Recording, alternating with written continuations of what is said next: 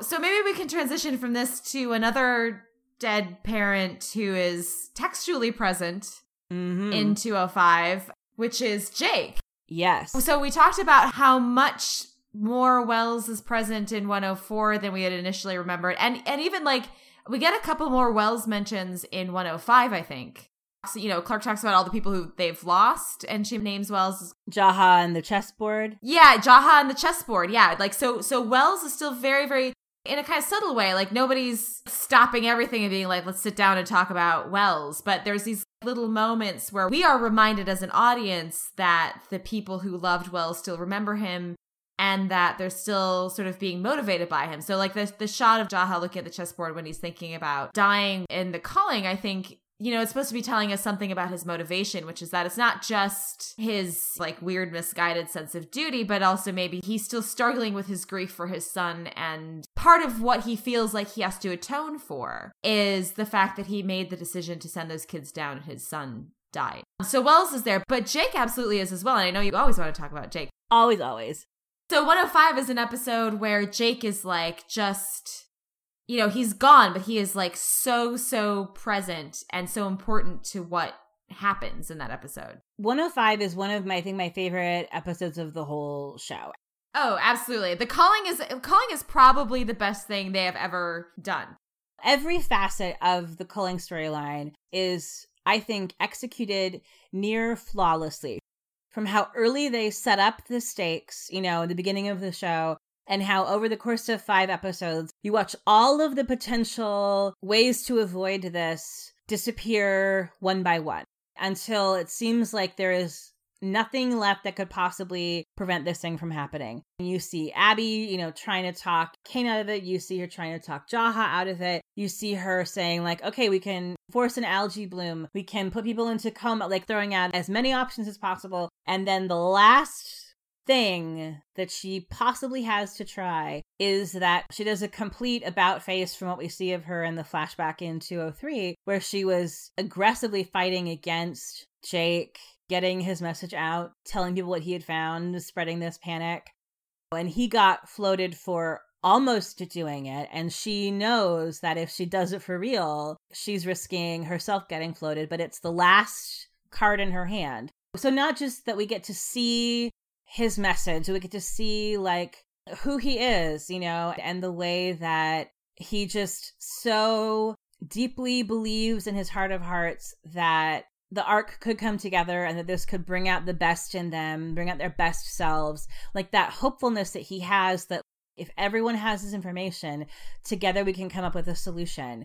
So, what it means about Abby and the transformation that she's gone through by this point in the story, that she chooses to break into the ark wide communications, broadcast that message, and then her own, and tell people. I think we forget that the majority of the ark didn't know why Jake Griffin died because that was all classified, you know? And so saying, like, here's the information that he had, he was killed to keep this quiet, but her own life is now less important than we have to do something. You have to know this was going to happen. The moment where we cut back and forth, and it's just shot so beautifully between Abby barricaded in that room trying to get this message out and Kane and the guards running down the hall like that sort of like the kind of race against time i mean it's it's like in the previous episode where we're watching her and raven trying to finish the dropship before Kane comes for her but i think that just the way that the way that it shows us how differently in the lapse of this past year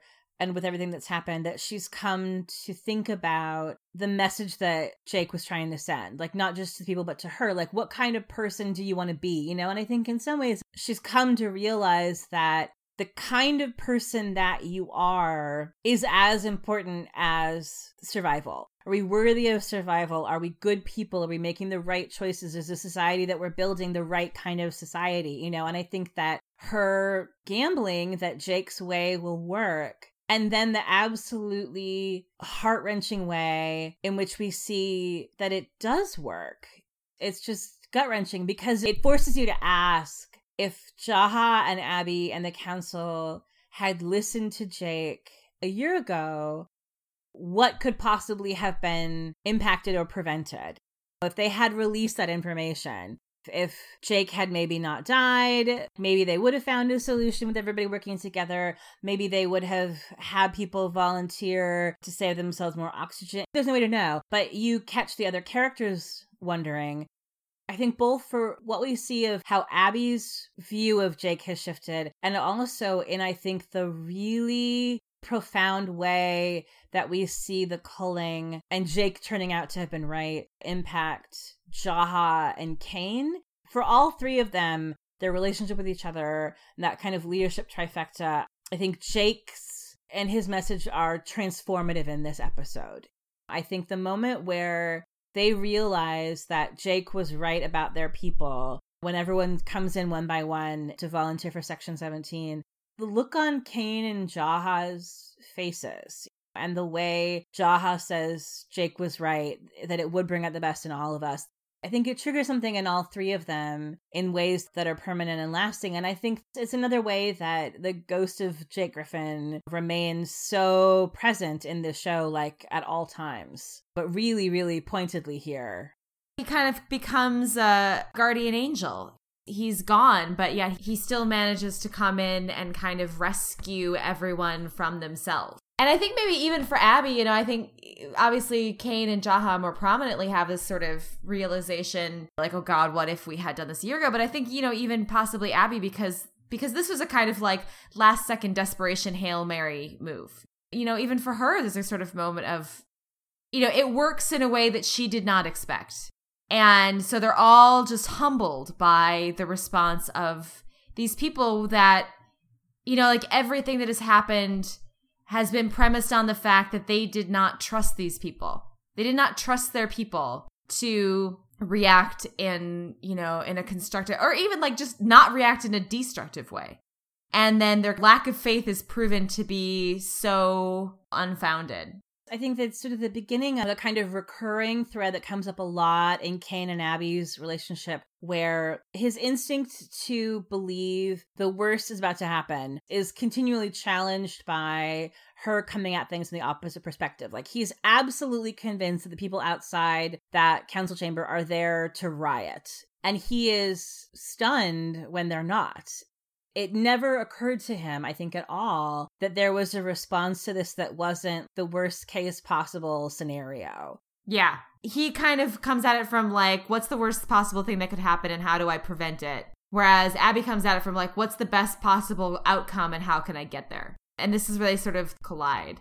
But yeah, I mean, that whole arc sequence in 105 of every step leading up to the culling and the way they get to the place where people are volunteering and then the way that that's presented the amount of time and attention that the show gives to those people that we're losing you know and they set up that one father character to give us a person that we like and uh, and know to I to sort of like represent all those people who volunteered so we have like someone to kind of latch onto. But I mean even beyond him, it's such a relatively lengthy sequence watching all of those people file into the room, you know, getting shots of them saying goodbye to their loved ones, seeing their reactions as the doors close, you know, seeing them hold each other, they do just such a good job of like showing every single step of the way how they wound up there, showing the stakes of the decisions being made, but then also really like lingering with the emotional stakes or the emotional sort of repercussions of what's happening, not just for our main characters, but also the kind of like emotionally what's going on for the people who have volunteered. Yeah. They're they're anonymous, you know, like we don't know any of those characters. They don't exist except to die and yet they're still kind of they're afforded a dignity you know they're afforded like importance and reverence in their deaths. And i think that's just like so beautiful the way that they do that. They're all these kind of like red shirts who are made not red shirts but like people that you have a real sort of feeling like you know watching that scene you feel like those are real people that you're gonna watch die you know? Like their deaths just have so much weight and meaning. The camera work does so much, both in this scene where they file in to hand over their neck badge things, you know, to volunteer. And then also as we watch them sort of filing in and the death sequence and then the aftermath with Jackson kneeling down and closing people's eyes. Like the camera really lingers in ways that are very intimate and humanizing.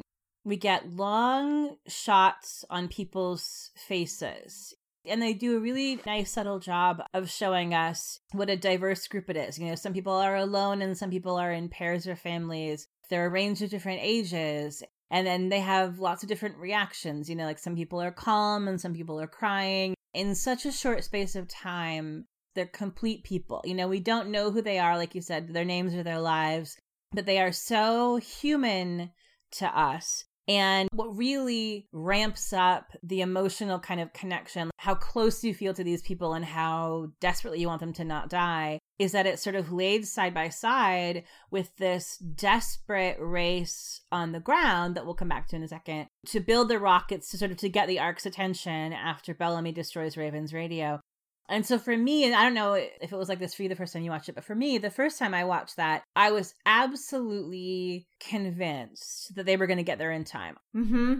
Like, you know, we're getting all of this build up and it's going to be so sad, you know, and then like at the 11th hour, as everyone's like starting to drift off from oxygen deprivation, but before they're really dead, someone's going to say, like, we saw the rockets, the kids are alive. Jackson's going to come over the radio and be like, they're alive, they're alive, we saw rockets, they're alive. And so I think part of why that sequence is so heartbreaking is as you watch them get closer and closer and closer to the moment of realization that they're not going to be in time, you know, and you feel the same sense of helplessness that Abby must feel, that these characters must feel. You know, Abby has done everything that she could possibly do to prevent this thing from happening, and it has arrived, and she cannot prevent it. She's made it not murder. You know, like she's changed the way it's framed and she's changed the council's moral relationship to those 320 deaths. But she hasn't been able to stop it.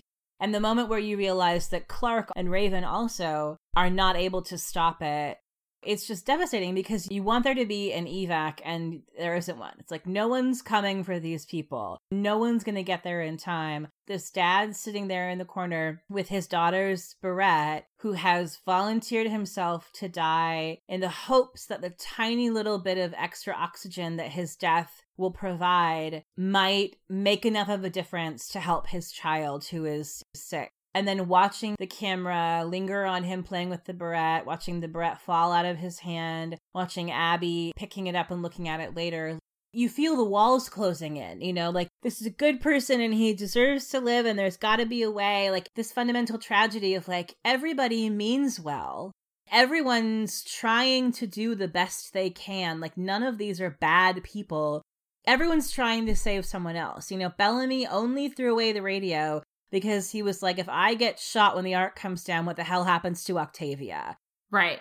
And Kane is only fighting to secretly have 320 people like gassed in their sleep because he's like, if we don't have CO2 scrubbers, we're all dead in three months. This is a like epic, unpredictable, unfixable, catastrophic malfunction for which all of humanity will die if we don't fix this. And Abby releasing Jake's message is like, I'm out of ideas. Maybe somebody else out there has an idea. Maybe if we all put our heads together, we'll come up with something. Like everyone's trying to do the right, best thing, and nobody gets there in time and it's just awful. It's so awful. Yeah. And I, I think part of why it's so awful is you sort of wonder, like in hindsight, you think the kind of people who would turn themselves over voluntarily to die to save oxygen, to save everybody else, are really the kind of people whose votes they could have used when Pike shows up in season three. that is so true and suddenly everyone is driven by fear and xenophobia. And it's like, you know who would be helpful? 320 voting citizens who are like forward thinking and progressive enough that they were willing to die to save everybody else. It's like, that's a voting majority of Arcadia, I bet. It's like, sure would be nice to have Barrette dad like leading all the. Yeah, right. He totally would be like, the answer isn't guns. yeah, Barrette dad is not a Pike supporter the unspoken tragedy of the culling, or I guess one of the many, is that the people that they have lost are exactly the kind of people that they need the most. Those are the best people. You need the like the best, yeah. most responsible, most like community oriented, good loving parents. Exactly. Yeah. Which isn't to say that it was the wrong choice, but the, the trade off for just arbitrarily doing it by ark geography, just picking a section that has the right amount of people in it, and then just quietly faking a, you know, equipment malfunction and blaming it on that. Which Abby finds unconscionable because, you know, because that's murder. That's premeditated. That's an objectively wrong thing if you were Abby Griffin. And most people. Yeah. We're not advocating just like randomly No, no, no. killing people. Exactly. to be clear, this podcast is anti mass murder. But that inherent in people self selecting for Section 17 is that the people that you are losing are the kind of people who were willing to make that sacrifice. right. Yeah. At least the other way, it was random. Yeah, like there probably were a couple of assholes thrown in there. and they don't really address that, but it is something I think is sort of impossible to ignore. You know, like among the many things that make the culling so devastating are that everyone in that room who died was a good person. In a way that you can't say about any of the other sort of mass deaths that are more random, where it's like, there's no way to know. Right, right, right, right, right. But all of these people did a noble, self sacrificial thing. And losing 320 of the kind of people who would do something like that, like it fundamentally changes the fabric of your society. And I don't think that that's something that is ever sort of addressed literally, but it is something that makes it sad in an additional way I think a lot about what would the world look like in seasons 2 and 3 if those people had all come to earth. And then we also get I think for Kane particularly but also I think in a way for Jaha the tragedy of realizing that you are the kind of person who always assumes the worst of people. What that says about their comprehension of themselves. Which gets into our recurring segment of why is Jaha the worst in this episode? I have very strong feelings, and I have met it on this many, many times. Kane and Jaha's scenes in episode five are among my favorite of anything that happens in the whole arc storyline in all of season one because of the way that this episode gives so much nuance to the specific nature of their relationship. You know, in the pilot, Jaha is framed as benevolent, but is really kind of capricious. but that he's a chancellor and Kane is his second, and Kane is sort of laid out in this way as stereotypical power grasping second in command. He's like the Jafar of the ark out for power, wants to rise from second place to first place, and his antagonism towards Abby is because she checks his power. Like that's kind of the initial sketch of Kane that we see. Over the previous episodes, we see that deepened in shaded, I think, a little bit, but I really love the kind of recurring headbutting over the idea of Jaha insisting on going down to section 17. And that what that brings up and Kane's panic about wanting to fight so hard to keep that from happening is that it tells you, first of all, that as much as Kane may want power or may want to be chancellor, Kane does not want to be chancellor enough to watch Jaha die. So, like, this is our first inkling that Kane didn't do it. Kane is not the person who hired Bellamy. Otherwise, he'd be like, oh, yeah, that's a very noble thing you're going to do. Why don't you go do that? Yeah, you're right. Godspeed. Yeah, right. But he's like, no, like you can't. You're the lead. Like, like that. You see that his loyalty to the law and to you know his role as a counselor is driven not just by his really rigid adherence to the Exodus Charter, but by a really deep personal loyalty to Jaha, who he sees I I don't agree, but you know, like bless Kane's heart that he sees Jaha as, as being this inspiring, charismatic leader that the people need, and that what he's saying is your death does nothing for these people. Especially then when they have enough volunteers, when they don't actually need Jaha's oxygen because they were turning people away. And Jaha still is like, yeah, no, I'm gonna, I'm gonna go do it. Kane is saying they need you, you are their chancellor, your death does nothing, but your life, you know, staying to continue to lead these people and inspire them is so vital.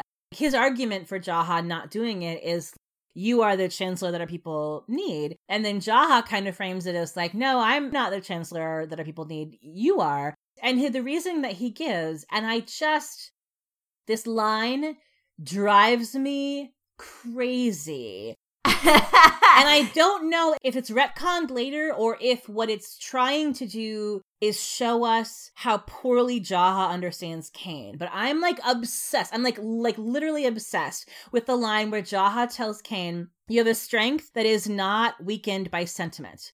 Because it is so spectacularly inaccurate to the Kane that we see in like like particularly like latter half season 2 all through season 3 like the Kane who is like chained up in Mount Weather, screaming about, like, no, take my bone marrow, like, don't hurt my wife. Or the Kane who is emotionally devastated by worry over Octavia when she's out sleuthing against Pike. Or even the Kane who is absolutely devastated to the point of being broken by the culling. Yeah, like two episodes later, we see him like, yeah. And Jaha's advice is like, man, like sober up and get your shit together. Like, suck it up. Which makes you really, like, it gives us uncomfortable feeling of like, was Kane the way he was because that's Kane, Or is Kane the way he was in this first half of the season because of like some weird Svengali shit with yeah. Jaha. No, where like Jaha kept telling yes. you know what's great about you, Marcus? You don't have feelings. Right. And right, Marcus right. was like, oh yeah, okay, well fuck, well I better like start suppressing those feelings yeah. then, you know, since apparently they're unacceptable. No, I know. Because because here's because here's what happens in like two or three episodes from now. When we see Kane like break down in front of the Eden tree and Jaha comes in and he's like sober up and like stop crying, you wimp. What we see of Jaha,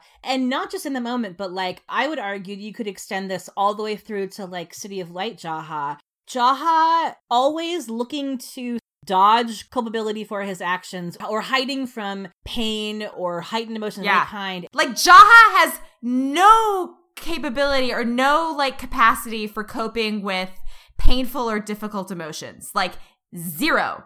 Right. So we're seeing Jaha's priorities, like Jaha's values are yeah. having strength untainted by sentiment. Right. While he's like wallowing in his grief over Wells and his guilt over the culling to the point where he's like, like this is this is all like this is why Jaha is the worst, you know. So like the whole sort of like I'm going to die with them thing is framed as this being this noble sacrifice, but it's fucking not, you know. Like you are the fucking chancellor. It is your job to make these decisions. Like, you don't get to have the luxury of being like, this one is just like, I don't want to deal with these feelings mm-hmm, or like mm-hmm. feeling shitty about this. So I'm just gonna die instead, and that way I'm a hero. Right. You know, like, exactly. Fuck that, man. Like, that is him dodging responsibility for the culling, dodging dealing with his guilt for it and confronting it, or atoning for what he's done by sticking around, dying the slow, painful death with his people. Right. And like trying to make their lives as good as they can be before the end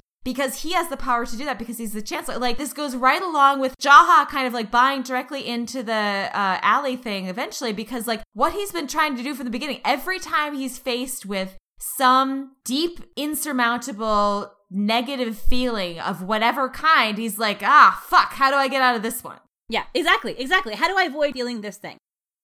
I have long maintained that an underrated moment, like when we talk about, you know, Kane's three season character development arc, which is so nuanced and beautiful and so well done. I think one of the moments that we don't talk about enough as being really key and decisive in kind of making that evolution permanent is when Jaha leaves camp in season two to go off on his like spirit quest. and sort of fully abandons his people. I think, in a way, what that does is sort of make permanent something that was kind of beginning to happen really now already, which is like it replaces Jaha with Abby as sort of the primary influence on Kane of what a good leader is. Which draws some interesting parallels to Bellamy. Yeah, oh yeah. Who is also kind of like always deeply unsure of himself and his decision making as a leader and always looking to another model, you know, either Clarke or then when Clarke is gone, Kane and then Pike for me, I think you know, and we'll and we'll get into this more. I think in the next podcast where we really unpack the culling aftermath. But I think one of the things that I really that I really love about the culling storyline and the and particularly the way the fallout of it is handled is it's the first moment where the show begins to parallel Kane and Bellamy as people. Like we've seen up until this point, they're paralleled kind of structurally and narratively as like they're both pains in the ass of the Griffin ladies. but they're not shown to us as being remotely similar as people. But I think that the way that we watch Bellamy's guilt about the radio and Kane's guilt about giving the order, that we see them both take disproportionate emotional ownership of those 320 lives and the way the guilt for what they did haunts them in some ways that are paralleled, I think, really deftly and have lasting consequences. This is the first thing that happens to them both in a way that draws a line between not just like, you know, there's two Griffin ladies and they each have an annoying dude. but that both kane and Bellamy, like the thing that drives them both as people is preserving lives. For Bellamy, at the beginning, it's just Octavia's. And for Kane's at the beginning, it's everyone in this kind of faceless sense. And they sort of meet in the middle, I think, in a way. Like Bellamy's view expands and Kane's view becomes more personal. But neither of them are people for whom killing is acceptable unless it is an act of absolute desperation to save whoever is the person or group of people that your entire life's work is about protecting. So they feel those deaths on their conscience in a way that we don't see Jaha ever do. And when he does feel it, he wants to get away from it. Immediately, yeah. I'm just fascinated by the dynamics that we see unfolding between Jaha and Kane, and particularly, and I will say, I think the thing that really saves me from feeling like the narrative is excusing Jaha from culpability is that Abby just lets him have it. Like Abby yes, says to, so his, to his fucking face, like, you are running away, you are a coward, this is not being a leader, this is not being a chancellor. She tells him, like, you are taking the easy way out. Like, I fucking see you, Thelonious. Yes, I know. I'm beautiful. on your she ass. I was like, thank you, Abby. Bless you. Praise. I'm so glad somebody came out oh and said God. it. Yes, because that is what it is. Yeah. And it's self aggrandizing, you know, and it's Yeah. kind of like he's taking the easy way, but it's like, I am a martyr for my people. It's like bullshit. And it gets to my favorite Aaronism about the Kane and Jaha relationship is is how you when you refer to like their martyrdom arms race, like, like which of them OTP attempted martyr. and this is really like this is really where it kicks off. Jaha wanting to go to Section 17 and Kane stopping him. But one of the reasons why this episode is so dearly treasured by Kabby shippers is because Kane can't talk him out of it, but Abby can. Kane's realization that there are things that he God, and this, and now I'm just like, this is like, it's Bellamy and Clarke. Like, Kane's realization that there are things that Abby can do that he cannot do. Him having the realization that's the same one that Clarke has about Bellamy being able to get through to people in a way that she can't. More, more of those like Kane Clarke and Abby and Bellamy parallels. Abby and Bellamy have like the crowd charisma, but watching that beautiful, subtle moment where the council sort of gathered to bear witness as everyone files into Section 17, you know, so Jaha can shake their hands. And it's one of the first times that we really see Kane and Abby framed by the camera as a pair. Yes, that's true. And it's the first time that we see softness in him towards her. Like when he talks about that he left somebody there by the radio to listen for Raven because he understands that's important to her. It's his way of saying, I'm sorry I was a dick about your daughter, you know, but it's also like, you know, he's kind of extending her an olive branch. It's sort of his way of acknowledging that it's because of Abby that Jaha changed his mind, not because of Kane. Like there was no argument that Kane had in his arsenal that Jaha would hear, but it was Abby playing again on like, what would Wells think? Abby, the parent, playing the parent card this is not what we do. This is not how we raised our children. How would you explain to your son that you allowed this to happen? She has that kind of gift that Bellamy has of persuasiveness that Clarke and Kane, I think, take longer to develop. It's a huge step forward in their relationship because we're seeing him beginning to see her through totally new eyes. And we're seeing, I think, kind of a first sort of gesture of camaraderie or of kindness or of something that's based in the recognition that she's the reason that Jaha didn't end up dying in Section 17. And so it links their little three person unit together in this new way. But yeah, but it's just Jaha's just the worst. like he's just the he worst. just is. Always the worst. There are some people who will just never stop being the worst, and Jaha is one of them. And Jaha is one of them forever. Speaking of the worst, shall we go back down and talk about Raven arriving and seeing Finn again? Obviously, Finn is the worst in that sentence. Raven is the best always. Yes, Raven is the best in every. Oh my god, I just and this is really like these two episodes are just I mean, like when she's introduced in 102, she's like, it's, it's, we talked about like it's an amazing character introduction. But these two episodes are where we see her really come into her own and shine. And she brings something like when she crash lands, like when she sort of moves from the ark storyline to the delinquent storyline, and we see her beginning to like assimilate among the kids. She's just so immediately integral to that storyline. Raven's a game changer. You know, when Raven arrives, suddenly the vista of possibility of things that they can do open up because of what she is capable of.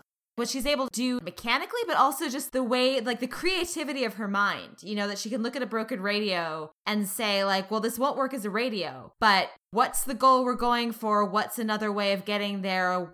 What's the equipment I have? Okay, I have another plan. Like, and how quickly she's able to sort of synthesize all of those factors and come up with this like totally brilliant plan. You know, like we have rocket fuel and we have a transponder, and all we need to do is like send a signal that people can see that indicates that there are people down here trying to get their attention. That's the kind of genius that Raven has that just changes everything that just like opens up possibilities things kind of like ratchet up to a new level when she gets there in every possible way. And then she's just always just like Raven's just so delightful. And I love the scene when Clarke finds her in the pod is another one of the scenes along with Octavia undressing in the pilot where you're just sort of like, well, of course Clarke likes girls. Oh yeah. Did you see her like staring like reverently like, oh my god, like look at this amazing creature that I found inside this pod that I just opened up. I was thinking as I was watching this, my first Clarke related ship in season one was totally Princess Mechanic. Oh, absolutely. Long before Mine I too. was like, oh, Bellamy. I still hated Bellamy at this point the first time through. You know, like their dynamic was getting more interesting. Like the Adam thing was kind of the first seed and then and then 104. But I was still very much like, fuck everyone, no one's good enough for Clarke. And then Raven gets down there and you're like, oh, now this is who you should really be banging. Long before this show obviously makes her bisexuality, you know, textual in any way. Eliza and Lindsey have instantly such sensational chemistry. Well, and really, I guess I would say Lindsey has sensational chemistry with literally everyone. Yeah, I mean that's like the real power. It's like she walks in and it's like, you know, every interaction is like I mean, I think this is why watching this my Brave and Lark feelings are off the charts. Oh, you know, yeah. It's like Princess Mechanic, oh my God. And then like her first scene with Bellamy is just Oh like, holy shit. Like they have so much like intensity and chemistry there. I think one of the things that, that Raven does above and beyond the Clarke and Finn thing is that she shakes up the relationship dynamics because she's so Yes. not scared of Bellamy at all. Yeah. Like, no one talks to Bellamy like Raven talks to Bellamy. Nope. Raven hits the ground. She's like, oh, you're that asshole. But then also, I think what's interesting about that is that both in the way that she is just kind of like, I'm fuck you, I'm not scared of you, but also in the fact that she delivers game changing information. Yes, yes. Like for the first time, they have information about what's happening on the ark. Yeah. That changes everything, you know, and like two huge things. Number one, the culling is happening. Number two, Bellamy did not kill Jaha, which you can see, you know, when he tells her that, you can see his reaction. Like, this changes everything he believed about himself and about his situation on the ground. You know, like when he took that radio, it was just, it was a moment of sheer panic. This was them coming down, like he thinks to kill him. You know, like this is life or death. I really love the confrontation that he has with Octavia in the woods which is also like a really important moment for the Blake sibling relationship because, you know, because up until that moment, she doesn't know what he did to get there. He's been carrying this burden, this secret, this whole time. No one knows. And you can tell, like, for Bellamy, this is a weight on his soul. Like, he's walking around thinking, I'm a murderer, I'm a murderer. That totally changes his self concept he would do it again, but he also is deeply ashamed of it. You know, like I think he's deeply ashamed of knowing that he's someone who would do it again. So, like in that confrontation, you can see the panic that he has, that the repercussions for what he did to try to save his sister are coming back for him.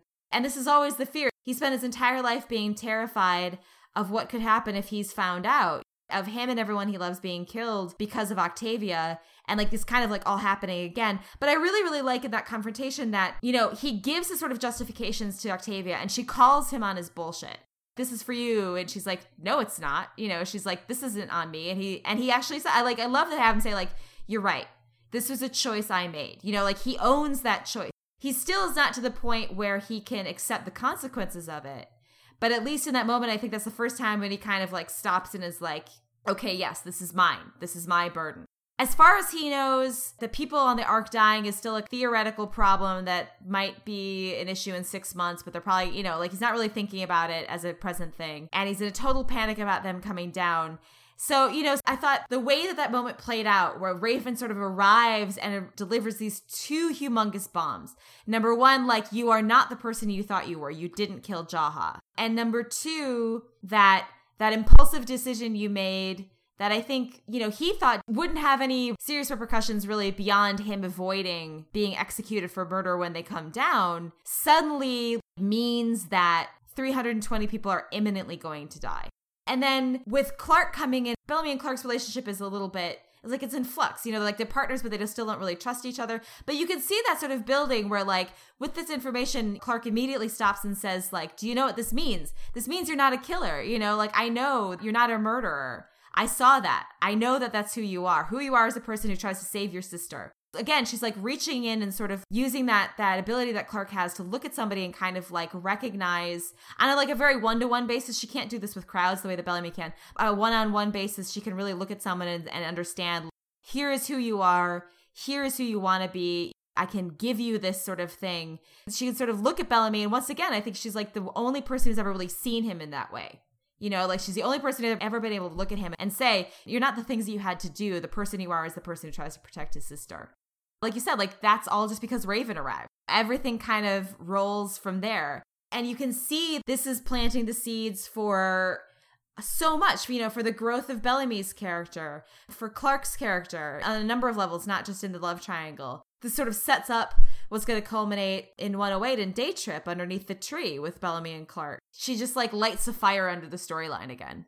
Any scene or storyline that Raven is directly involved in feels alive in a totally new way. Any character that she's paired with, any like quest that she's on, off the bat, she's one of the show's real breakout characters. She pulls you in in a way where you become extra invested in everything that's happening. And part of it is her spunky, sassy, sort of the lightness, like even under like really dire circumstances. She's quippy and she's lighthearted, you know, and she's sort of snarky and sassy, but just this overpowering competence and charisma that she has. The number of different things that it accomplishes moving her from storyline ark to storyline earth is like incalculable. She drops this game changing information. She completely upends the Finn and Clarke relationship. She completes the trifecta of badass girl leaders with Clarke and Octavia on the ground, like the sort of the three of them kind of becoming like the sort of lady power trio. The same with her relationship with Abby on the Ark, where it makes the gut punch of the culling even more devastating because Raven brings this sense of hope and possibility. Raven makes you think that everything's going to be okay.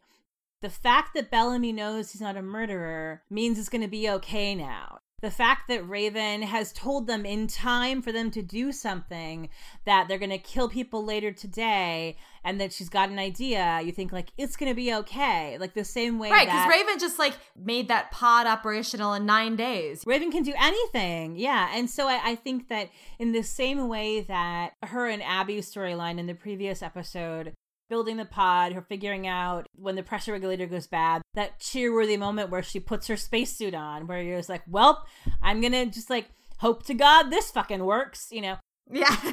like that, like she she does those things over and over again, and it makes you a just fall completely in love with her. But it also it serves this really interesting narrative function because you fundamentally believe that there is no problem that Raven Reyes cannot solve because we see how incredibly brilliant and resourceful she is. I think it's one of the things that makes the juxtaposition of us watching the sort of slow, sad, haunting death of everybody in section 17 laid against the urgency and, you know, Raven running around barking orders of everybody on the ground and like lighting the flares and that they don't know that they're 20 minutes too late. It sharpens that kind of emotional weight of those things in a really huge way that continues throughout 208 with Spacewalker, you know, where we're sort of seeing Finn's death through her eyes. Like the possibility that Raven will find a way to fix every problem means that the things that she's up against that she can't fix feel devastating in an additional way because you're like, no, the whole point was that I completely believed that you could fix this. What do you mean you're that much too late? They see the flares while Abby's sitting in that prison cell after the culling, just minutes too late. That's what ultimately makes the love triangle thing just not work. Yeah. Because Raven is so fantastic. It's just implausible that Finn would be like, eh. Like she's so appealing so fast. As an audience, you're just kind of like, I don't get it, dude.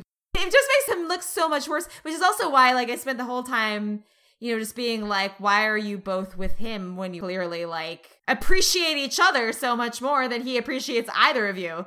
To me, like, that's the real takeaway of that love triangle. The inescapable conclusion of looking at the three of them together is okay, but seriously, you are both so much too good for this guy. It's infuriating. you know, like, it's yeah, like, right, exactly. And, and again, this is like, I'm 34, so some of this is just like, Finn Collins is not a male heartthrob character that is targeted to my demographic, let's just say. Right. So I don't find this sort of roguish bad boy appealing. And probably when I was 17, I didn't either. But I do think that it's a real flaw in the writing that the person who's the center of this love triangle is the weakest of those three points in a Yeah. way where it's like what the narrative needs us to believe for this to be plausible is that there is something about Finn that is so compelling that somebody as amazing as Raven would devote her whole self to him. And it makes more sense for her given the sort of implications that we get of the backstory that they've always kind of been each other's person like Yeah. you know that he's her first time like that he's her first love that he's her only He's her only family, you know, like he's the only person that she really had. Whereas, like with Clarke, it just never made sense that it was a very deep relationship because it, I mean, it made sense insofar as like you're the first cute boy who flirted with me when I hit the sure, ground, sure yeah you know, and like you were like friendly to me when you know a lot of other people were being assholes. yeah i but guess it's not so much i guess right now in this moment as that it's, it's a gap that widens and widens as the show goes on up through 208 of how we're meant to believe that Clarke and Finn have a love that is so strong and profound that Raven takes herself out of the equation not in that gross like I'm going to break up with you so you two can be together way, like in a way that's much more I don't want to be with somebody who's only kind of in this half-assed yeah, yeah, yeah. But that she can see it, that everyone can see it, that Abby can see it, that everyone knows that Clarke and Finn have this great true love, and that for Clarke, even as close as she is with Raven, and even with her understanding of how Finn wronged Raven by how he treated her, that that love is still so overpowering that she can't put it behind her. Like it's a small to medium sized plot hole right now, and it gets, I Yeah. think, worse and worse. The more we're guided to believe that their relationship is a grand, all consuming love affair, which is then belied by the fact that after she kills him two days later, then she's kissing Lexa. So it's like on both ends, how seriously are we meant to take Clarke's love of Finn? Because what we see and what we're told about it aren't necessarily in alignment with what like the narrative needs it to do for plot purposes. Yeah, exactly. And I think, you know, a, a lot of the reason it gets worse is just because of the way it's written. And I mean, we'll talk about this more in upcoming episodes. I have a lot of Finn rants left. Do you? Do you uh, really? before it's You? all over. Really? Yeah, I know. What? Shockingly, Oh I know. I, I, you thought we probably felt like, oh yeah, it'll never come up again.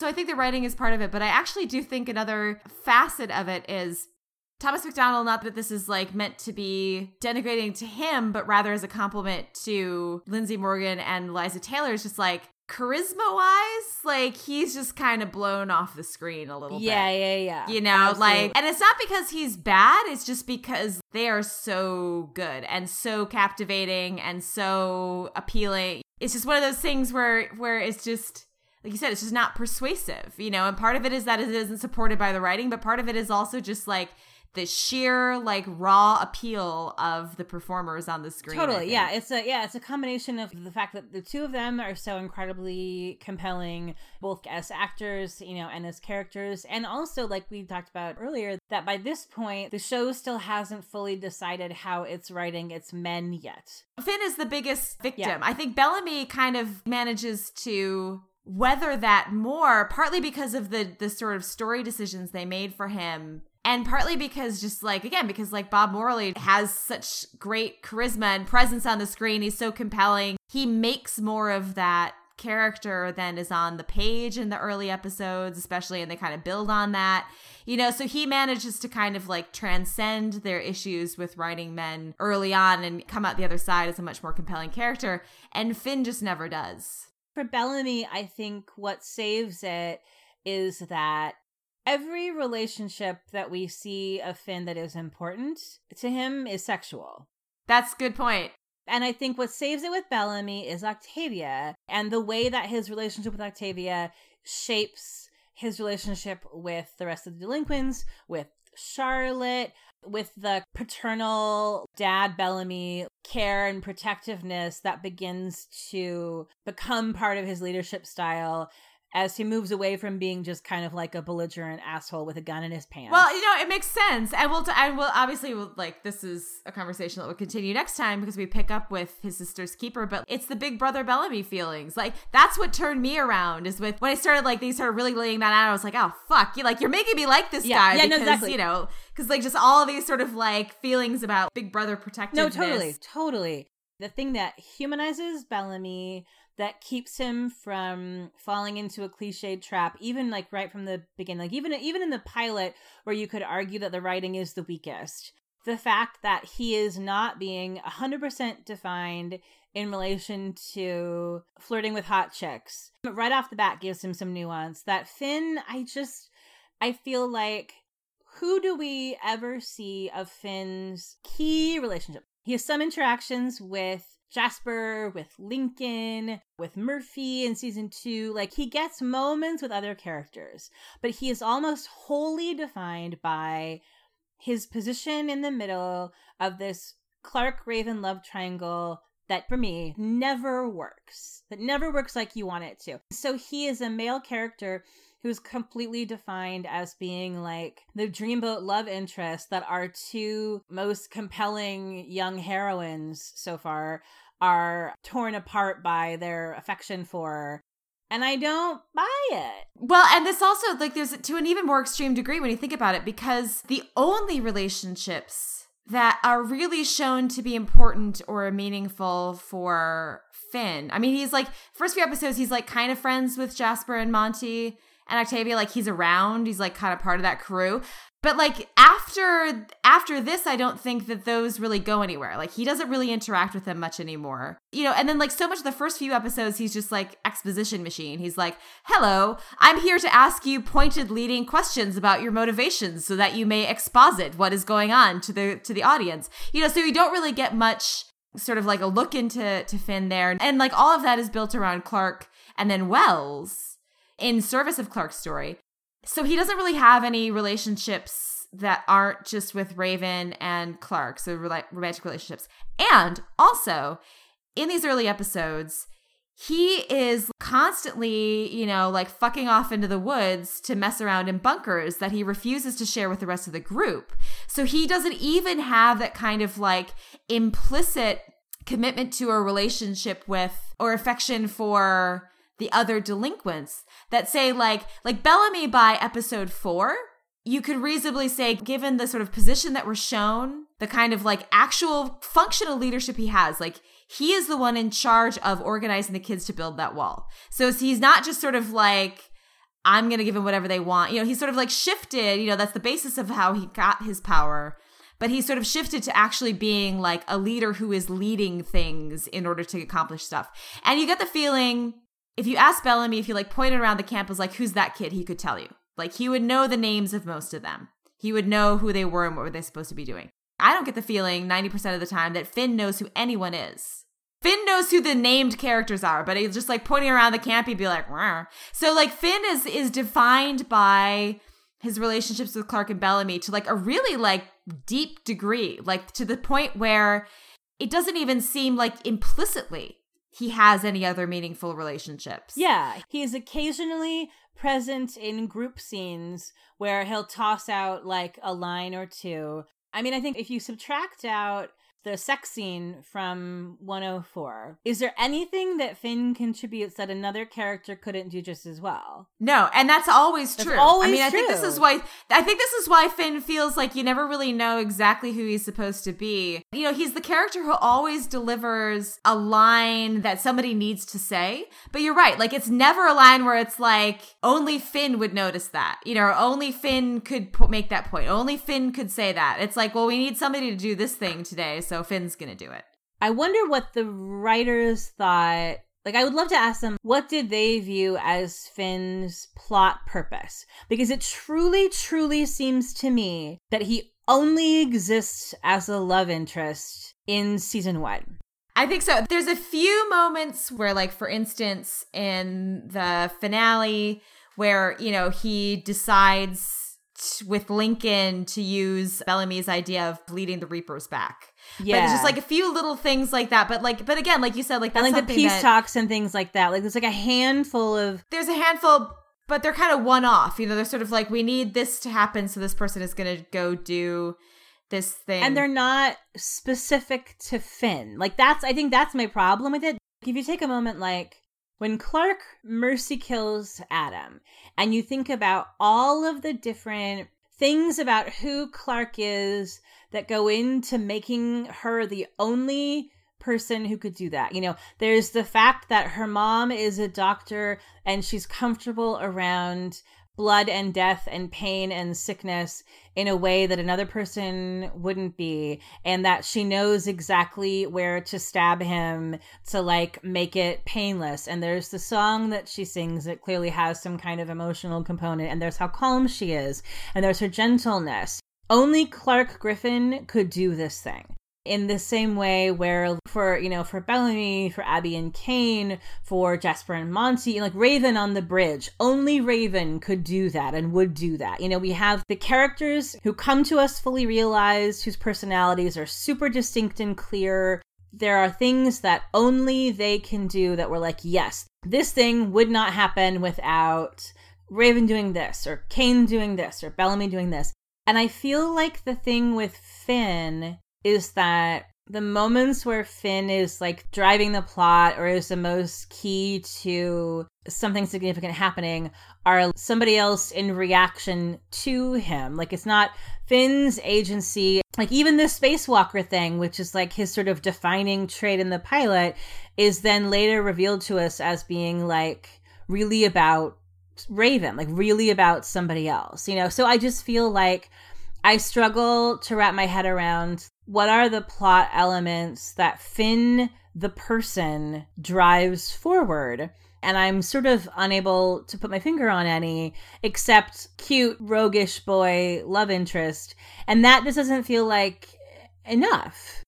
yeah i think something that's symptomatic of that is that when i rewatched 104 i kept literally forgetting about finn like when he wasn't there Yeah, until the sex scene at the end, he does nothing. Yeah, well, like there's there's a moment, you know, during the hanging when he runs back in, like from wherever the hell he was. Like I don't know where he went, but he like wandered off somewhere and then he came back. And like I literally was just like, oh right, Finn. Not like, oh right, Finn, there he is. I don't know where he went, but like, oh right, Finn exists. Oh, right, you're on this show, Thomas McDonald. Yeah, right, exactly. And I feel like that happens a lot with Finn. Yeah. You know, like he'll come back in, I'll be like, oh right, you. I forgot about you because like everything that's happening has nothing to do with you. well, yeah, it's like they've already run out of things for him to do in this story that aren't love interest related.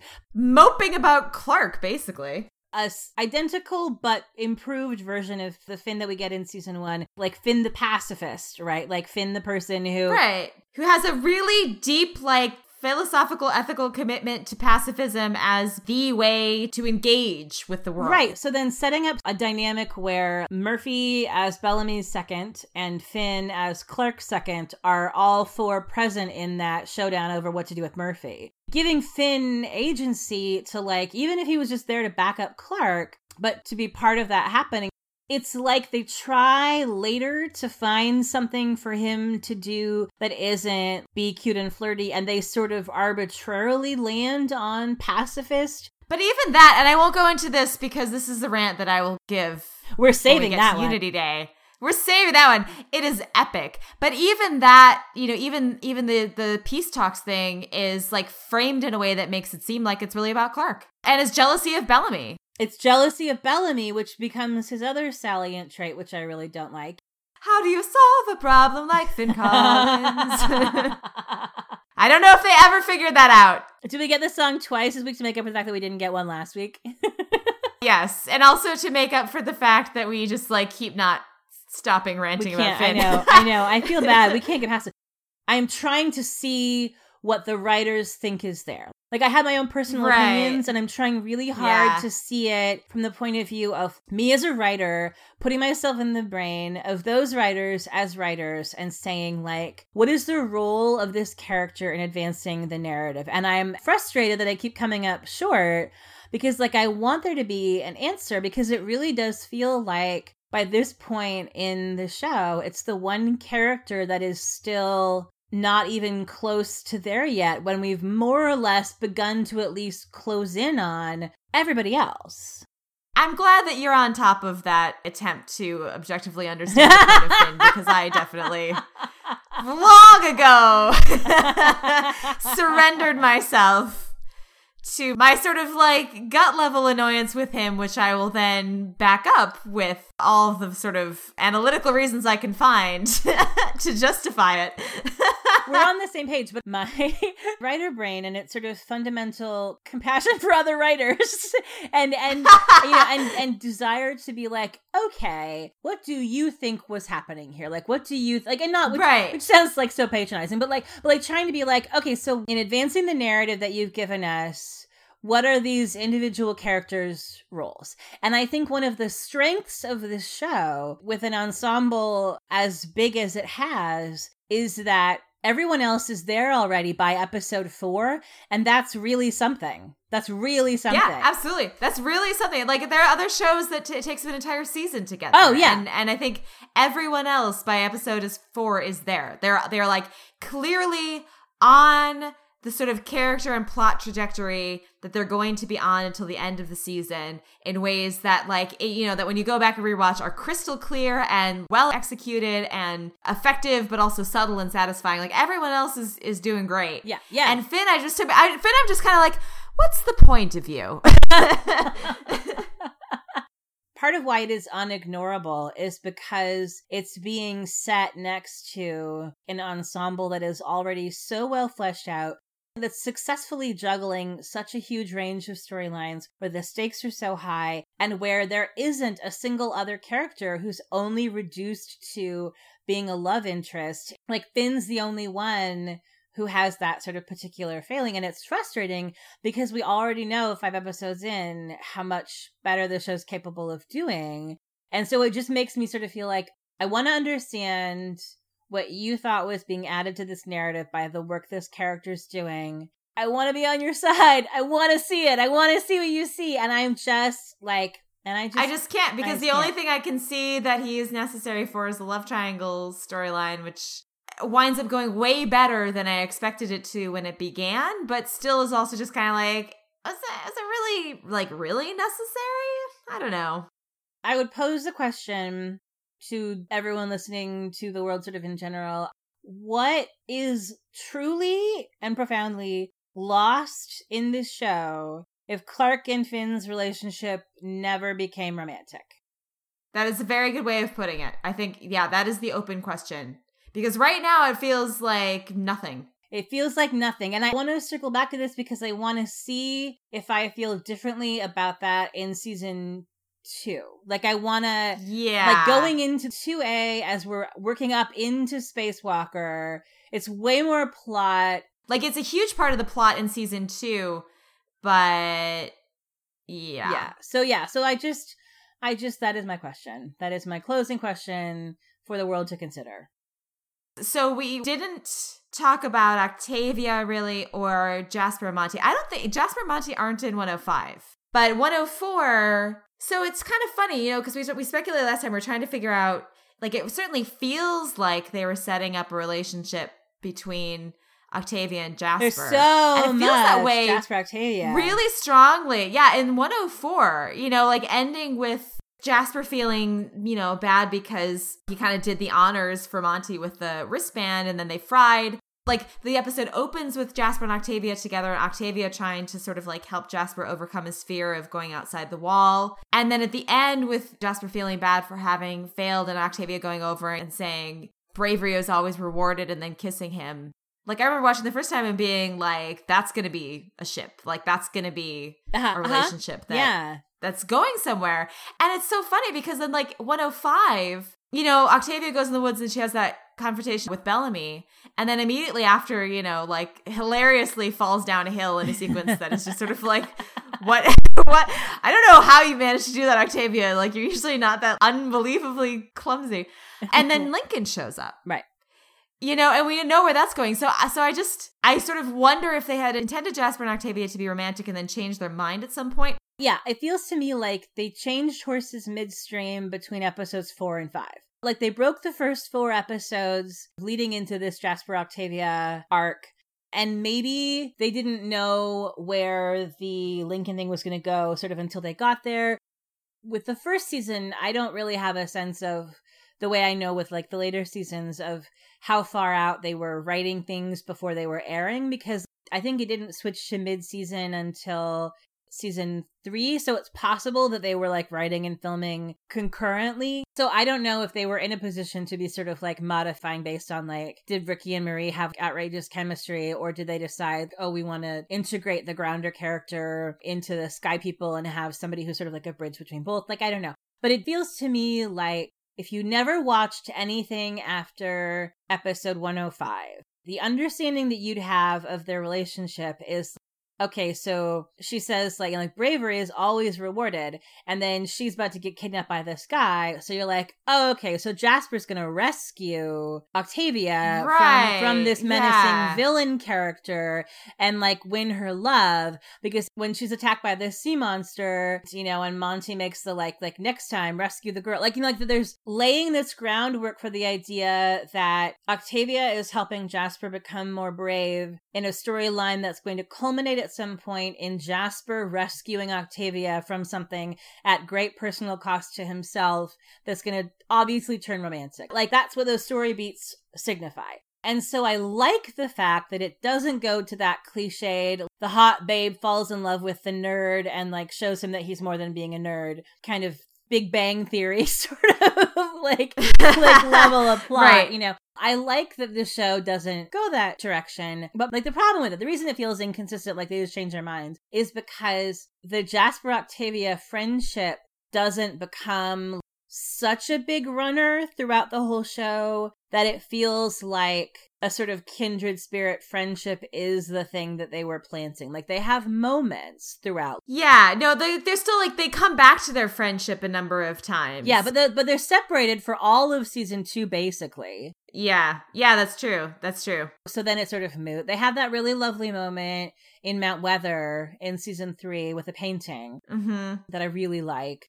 And then, you know, the like that's sort of it. You know, and because Octavia's got her own story and Jasper's got his own story. You know, and I like that scene in season three because it feels like maybe it's trying to sort of call back to like the time when the two of them were like really close. Like not really a retcon, no but no sort of like a reminder, like remember when these two were sort of each other's person. Jasper's relationships this far in the show are with Monty and Octavia. Yeah, no, that's true. And I think the seeds that they're planting with all of the Jasper and Octavia scenes in 104, I think they do set up an arc for Jasper that continues, which is that he has to kind of like learn to be brave and learn to overcome his fear which we do see for Jasper over the course of season one. You know, he has to kind of like conquer his fear of grounders and of leaving the camp to go out when they meet Anya and then also to go out to blow up the bomb on the bridge. So it does kind of like move Jasper from where he is in 104 to where he's going to be by the end of the season and then going into season two when he kind of becomes the new leader in Mount Weather.